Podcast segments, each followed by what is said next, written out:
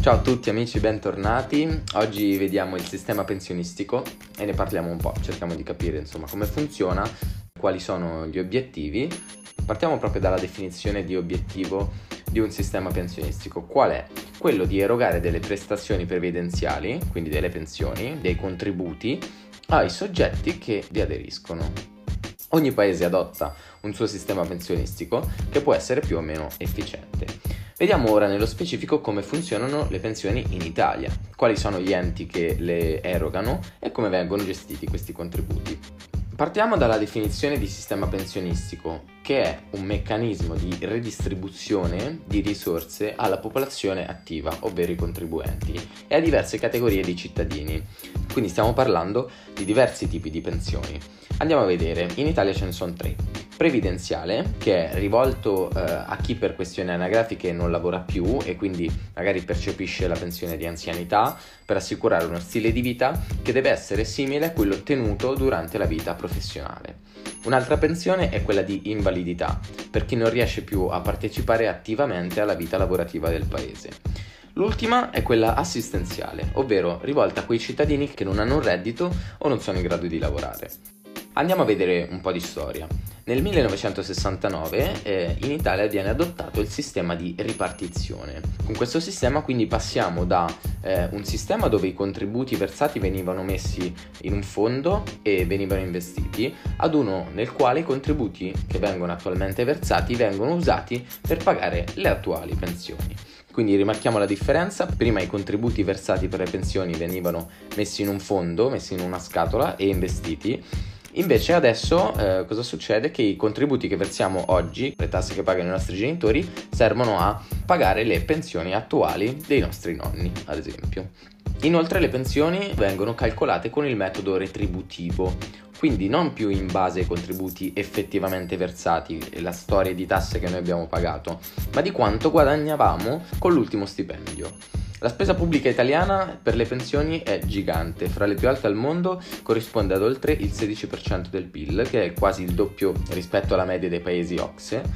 E si tratta di circa 200 miliardi all'anno, che sono tanti, e che escono direttamente da, dalle tasche dei lavoratori italiani. La percentuale di spesa è oltretutto cresciuta moltissimo negli ultimi decenni, con circa un 100% in più rispetto al 1980.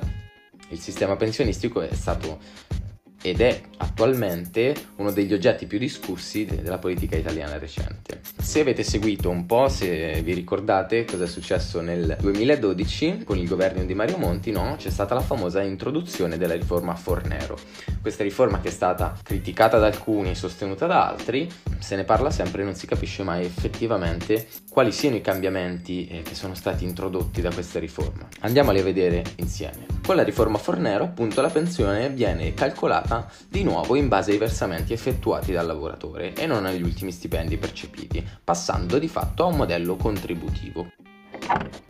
Un altro importante cambiamento sicuramente è quello dell'innalzamento dell'attività pensionistica, ovvero mm, magari persone che hanno lavorato per 30 anni si vedono di colpo alzare di 3 o 4 anni l'età eh, in cui dovranno andare in pensione, quindi ovviamente questo ha eh, scosso e non poco tutta l'opinione pubblica italiana. L'attività di contribuzione deve essere di minimo 20 anni e l'età minima per andare in pensione è di 66 anni di età per le donne del pubblico impiego e tutti gli uomini, mentre di 62 per le donne del settore privato. Poi nel 2018 è stata alzata fino a 66 e 3 mesi. Stessa cosa che è successa per tutte le donne lavoratrici autonome che da eh, 63 anni e 6 mesi nel 2018 eh, vedranno insomma un aumento graduale fino a 66 anni e 3 mesi. Quindi cosa succede? Succede che eh, dopo questa riforma più o meno in Italia si va a, in pensione a 66 anni. C'è una piccola postilla, piccola ma importante, l'introduzione della cosiddetta pensione anticipata. Questa prestazione è completamente svincolata dall'età anagrafica, può essere concessa a chi ha un'anzianità contributiva di almeno 42 anni e 10 mesi per gli uomini e 41 e 10 mesi per le donne nel 2018. Questo vuol dire che iniziando a lavorare magari a 14 anni, un contribuente all'età di 56 e 10 mesi potrebbe andare in pensione, che comunque eh, non sono pochi considerando i 40 anni, 42 anzi e 10 mesi di eh, lavoro attivo, di contribuzione appunto eh, alle tasse del, del, paese e quindi al finanziamento stesso delle, di tutte le attività pubbliche. L'unica cosa che sappiamo per quanto riguarda le pensioni è che non ci sono certezze per quello che sarà in, il futuro. E difficilmente queste leggi e queste regole saranno valide eh, per i nostri genitori, quindi figuriamoci per quanto riguarda noi. Non resta che aspettare e vedere quel che sarà e se ci sarà anche una classe politica che ci verrà mm, incontro. Io vi ringrazio per aver ascoltato, se avete dubbi, curiosità, domande potete tranquillamente scriverci su Instagram o leggere il blog post dedicato.